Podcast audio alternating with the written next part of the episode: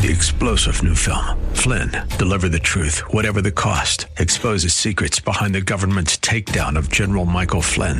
Flynn knew what the intel world had been up to. He ordered the first audit of the use of contractors. This set off alarm bells. He told the truth. He was the most dangerous person for Donald Trump to hire. They had to get rid of Flynn.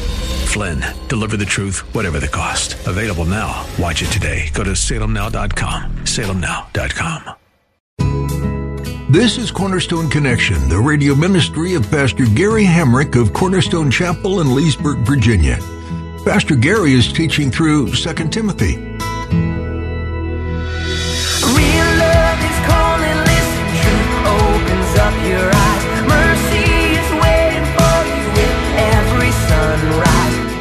So, glorification, by definition, basically is the final phase of the believer's salvation experience and occurs when he or she leaves this world either by death or by rapture and enters into the presence of God in heaven. And this is when we're glorified with Him. And the Bible talks about being glorified, it talks about uh, getting glorified bodies. But for example, in Colossians 3 4, it says, When Christ, who is your life, appears, then you also will appear with Him in glory. And in Romans eight seventeen, it says, Now if we are children, then we are heirs, heirs of God and co heirs with Christ.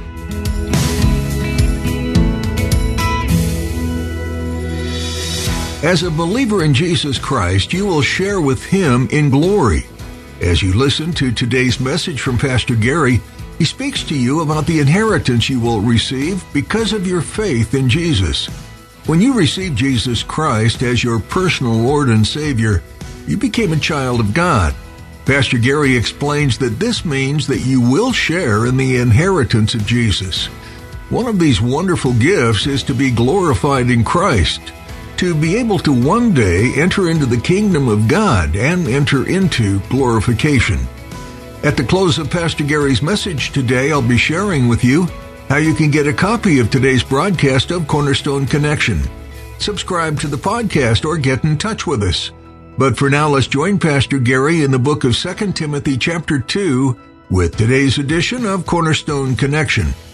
2 Timothy chapter 2.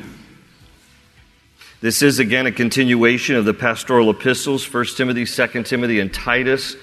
Paul, inspired by the Holy Spirit, to give instruction to these pastors, Timothy and Titus, concerning how the church should function, what it should look like, uh, some of the warnings about what you should avoid as a church. And so these are very practical letters.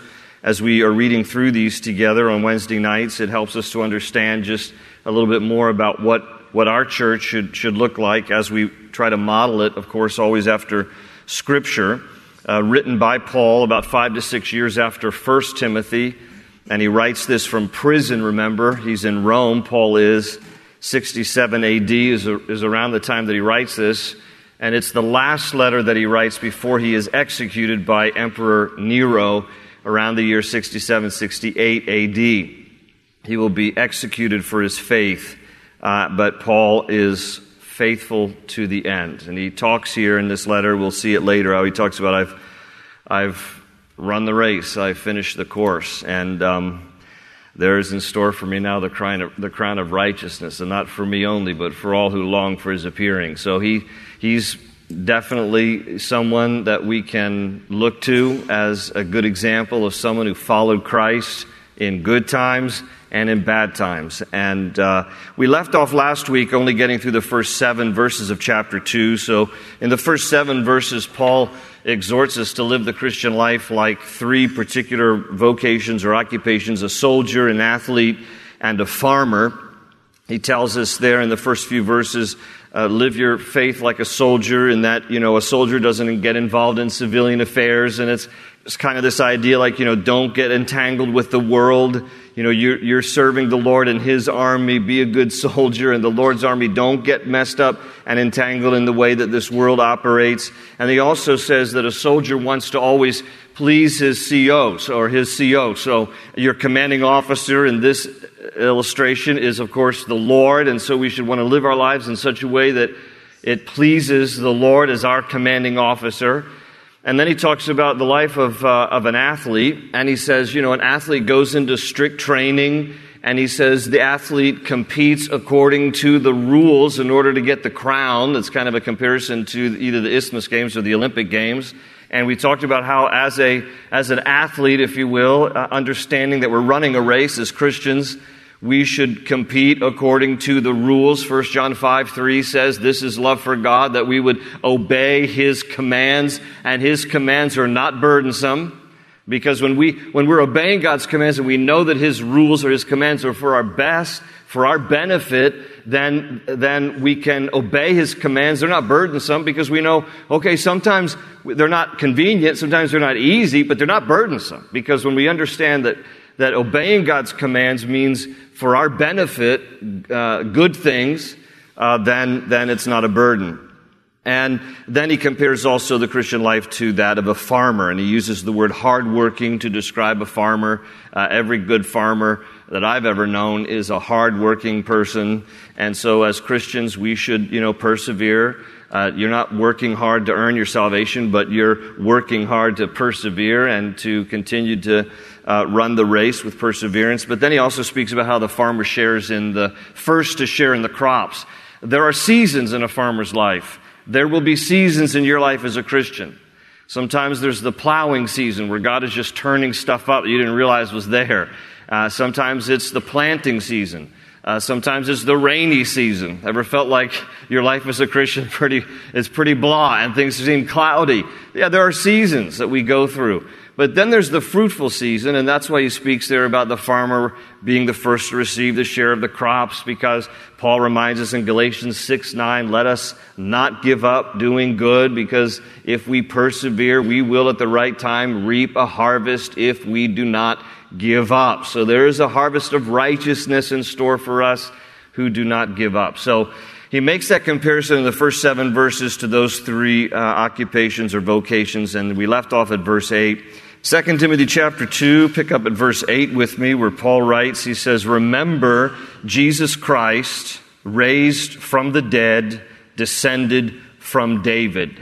Uh, he, he mentions here raised from the dead because he's pointing out that he's fully God.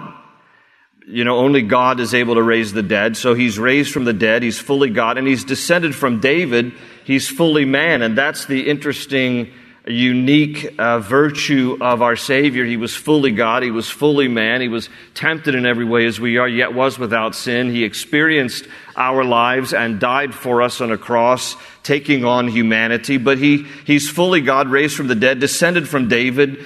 Uh, we know this, uh, Isaiah the prophet. We're in the book of Isaiah on Sunday mornings, and in chapter 9, verse 7, Isaiah talks about of the increase of his government, there shall be no end and of its peace there shall be no end. And he, meaning Messiah, will reign on David's throne and over his kingdom, establishing it and upholding it with justice and righteousness from that time on and forever. The zeal of the Lord Almighty will accomplish this. So Isaiah even speaks about Messiah has to be one who descends from David because that's part of the Davidic line the Messiah will come from.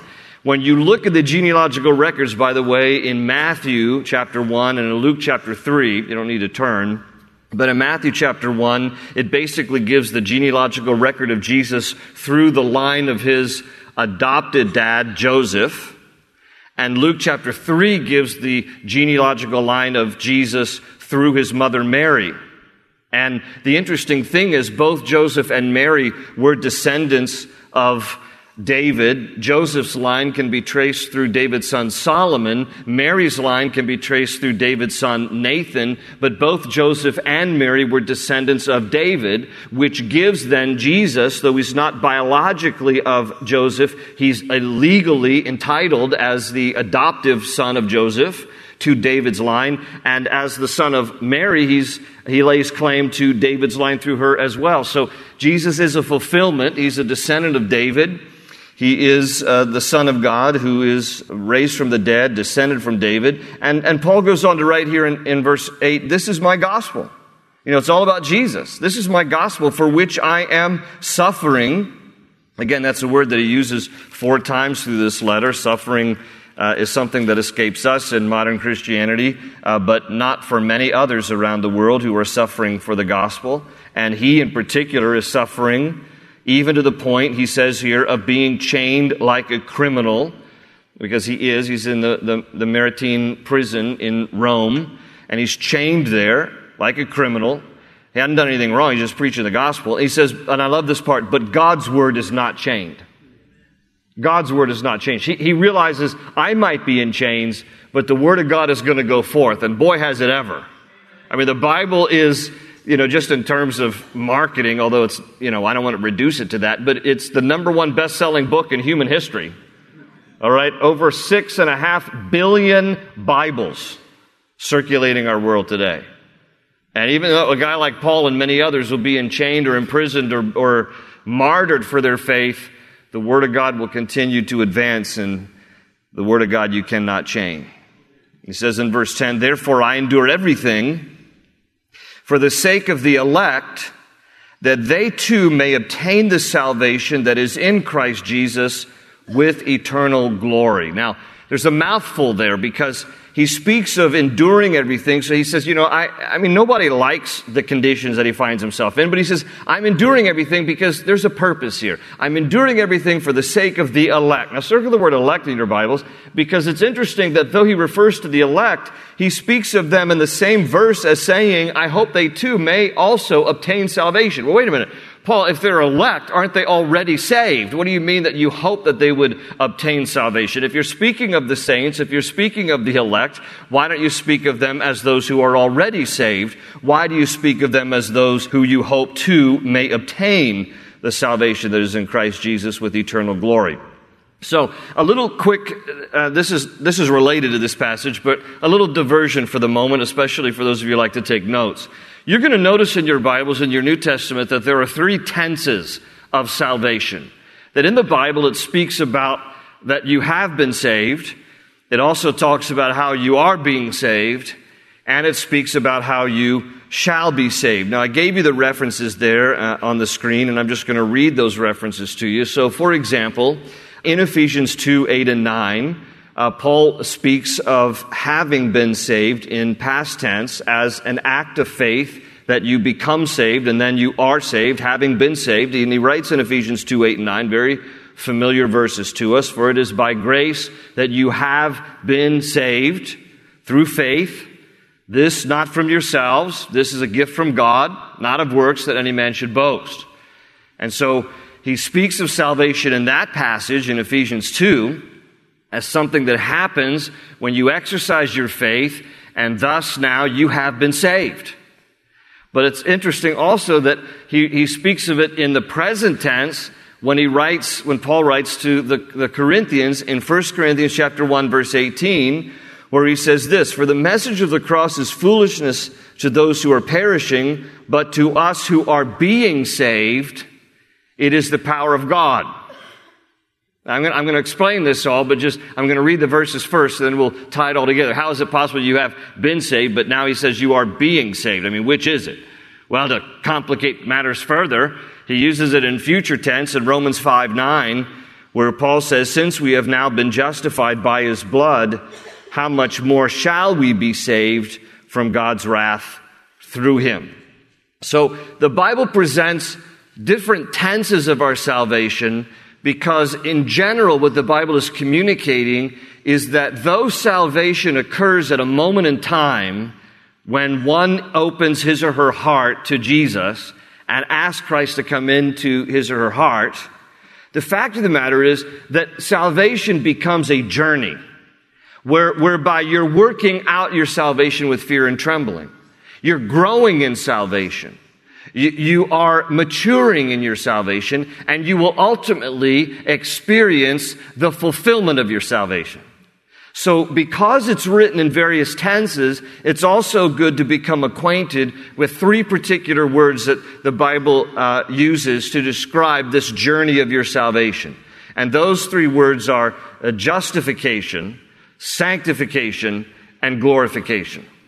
Now, I don't want to get too stuck in the weeds over this, but I think it's good for us to be equipped with some of these terms. So here's basically a definition for justification. Justification is the instantaneous act of God whereby he forgives the sinner of all sins and declares him or her perfectly righteous in his sight. Justification before a holy God is possible solely on the grounds that Christ has borne every sin committed by the sinner. Now, there's many verses in the Bible that speak about justification, and you can Google it or get out a good concordance, and you can see that many times in the Bible, the New Testament talks about justification or justified. I'm just giving you one example, which is Romans 5, verse 1, which says, Therefore, since we have been justified through faith, we have peace with God through our Lord Jesus Christ.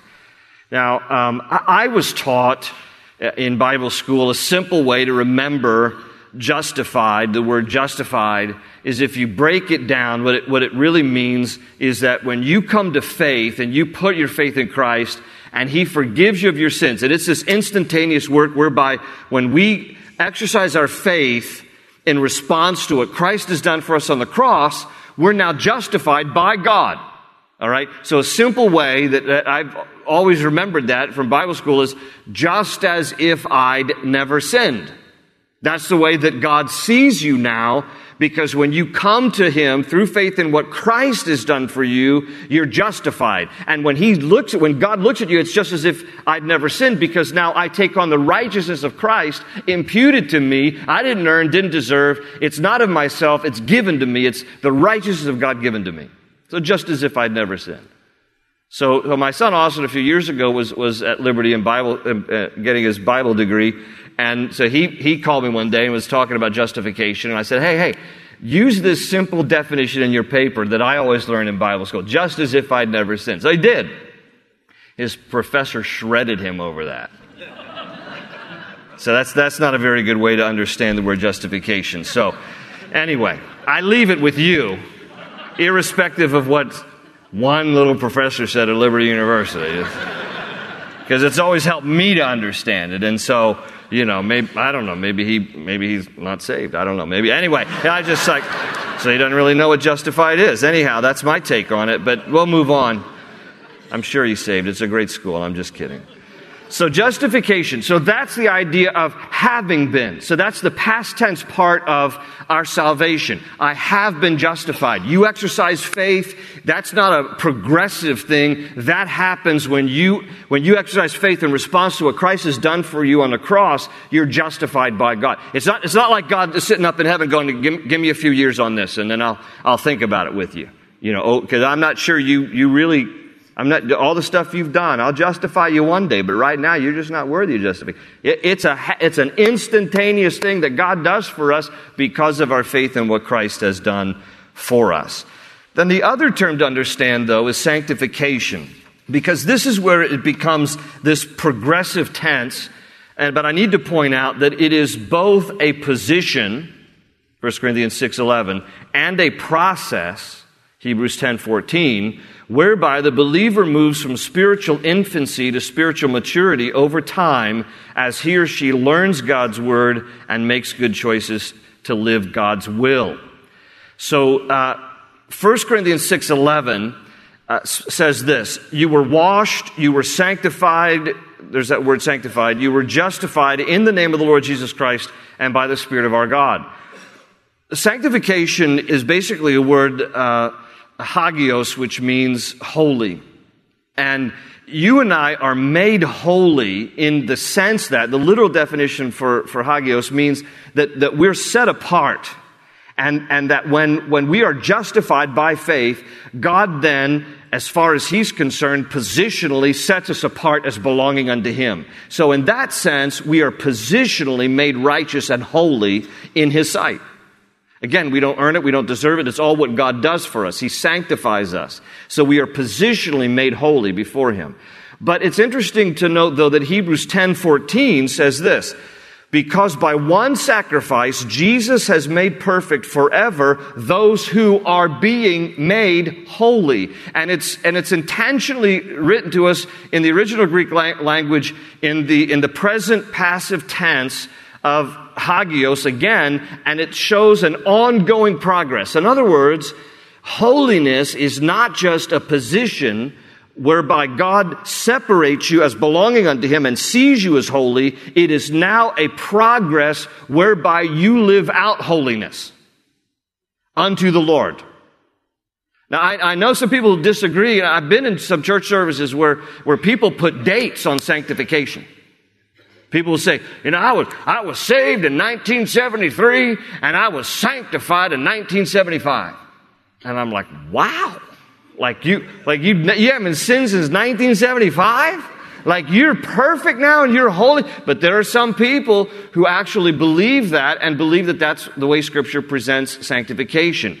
But I would just respectfully disagree that it speaks of it as both a position and a process. And again, reading Hebrews 10 14, it makes it clear that, that we are being made holy. Now, how is it that we're being made holy? It's because our salvation is something we work out. And as we mature in our faith, we become aware of some things, convicted about some things, and obedient about some things. You know, when you first get saved, there's some stuff that God has to clean up. You know, the good, the good thing is God never expects you to clean up your act and then come to Him. If that, if that were the case, none of us would ever be clean enough to be accepted. But what God does want from us, though, is in response to His love for us and the salvation that has been granted to us through Christ, is that when we come to Him in all of our mess and brokenness and sinfulness and our past and how, and how messy everything is, that when we come to him with all that and, he, and, and then we get saved, now, little by little, it's like removing layers of an onion. He's going to begin to show you now. I want you, I want you to, I want you to start to clean up your mouth. I want you to start to clean up your mouth, okay? Now I want you to start to clean up your eyes. I want you to start to clean up your friends. I want you to start, you know, where you, where you hang out with, the places you go and things you, I want you to stop sleeping with your boyfriend. I want you to stop sleeping with your girlfriend. And, you know, and all these things begin to be exposed in our hearts. And that requires then obedience in response to, to his love for us that we would grow in sanctification. We would grow in holiness because it's this maturing process where we're leaving the infancy of our salvation and we're moving on to maturity in our salvation. Does everybody understand this? So th- th- God calls us, and He's going to talk here further down in this chapter if we ever get to it tonight. He's going to He's going to talk further, and He's and He's going to even say, well, just just take a quick glance at verse 14. And He says, keep reminding them of these things, and He says, warn them. Warn them. And, and he's going to go on in the rest of the chapter, talk about warning about things that they're saying and then things that they're doing. And he's going to talk even further down uh, in verse uh, 20 Two, flee the evil desires of youth. King, King James says, flee youthful lusts. ESV talks about uh, passions uh, in verse 22. So, so he's, he's going to talk about listen, there's a responsibility that every Christian has of not just responding to God's love and the message of the cross and exercising faith, but now having done that, to walk in holiness out of reverence for God. And as God begins to expose things in your heart and in your life, you begin to give those over to the Lord and you begin to walk more and more in holiness, and that sanctification is progressive in that sense. But then there's, a, there's another term that the Bible speaks of, and that's, that's this future tense of our salvation. That's glorification. Glorification. So glorification, by definition, basically is the final phase of the believer's salvation experience and occurs when he or she leaves this world either by death or by rapture and enters into the presence of God in heaven. And this is when we're glorified with Him. And the Bible talks about being glorified. It talks about getting glorified bodies. But for example, in Colossians 3 4, it says, When Christ, who is your life, appears, then you also will appear with Him in glory. And in Romans 8 17, it says, Now if we are children, then we are heirs, heirs of God and co heirs with Christ. If indeed, if we share in His sufferings, in order that we may also share in His glory. So there's the ultimate fulfillment of our salvation.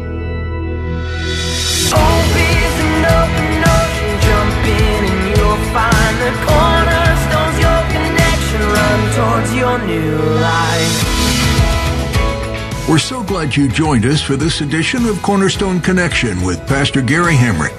You've been listening to a teaching from a series in the book of 2 Timothy. In this letter from Paul to Timothy, the older missionary mentions how he has accomplished what he set out to do as a prisoner for Christ. There's contentment, even in uncertain and dire circumstances, that what he'd done to further Christ's message was enough. Paul wanted Timothy to hear these words to comfort and give Timothy a boldness to be able to proclaim the same message. Could you speak a similar message to those you're around? That what you've done for Christ would be pleasing to God? What would people say about your testimony at the end of your life? 2 Timothy is a great example of how Paul finished his life well according to God's standards. We encourage you to keep reading in 2 Timothy for more great insights from Paul to Timothy. If you missed any part of today's message or would like to explore other books of the Bible with Pastor Gary, visit cornerstoneconnection.cc today. You can listen online or you can download our mobile app to take these teachings on the go. Join us again next time for more in 2 Timothy here on Cornerstone Connection.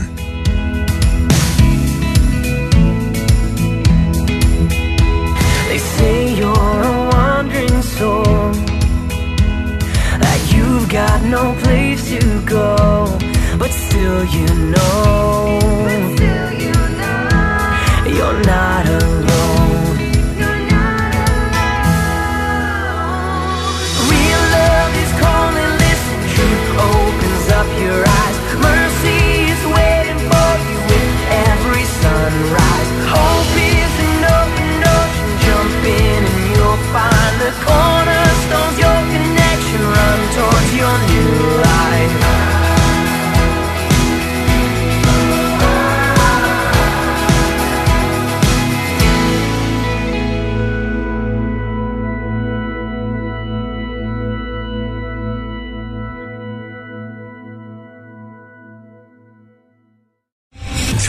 general Michael J. Flynn, head of the Pentagon Intelligence Agency, knew all the government's dirty secrets. He was one of the most respected generals in the military. Flynn knew what the intel world had been up to. He understood its funding. He ordered the first audit of the use of contractors. This set off alarm bells.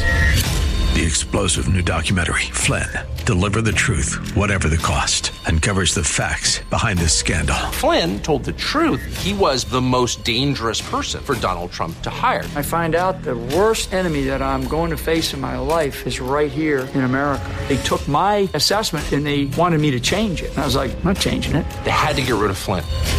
With in depth interviews, archival footage, and never before seen personal records of the man behind the headlines. I just felt like I was drowning. Flynn, Deliver the Truth, Whatever the Cost. Available now. Watch it today. Go to salemnow.com. Salemnow.com.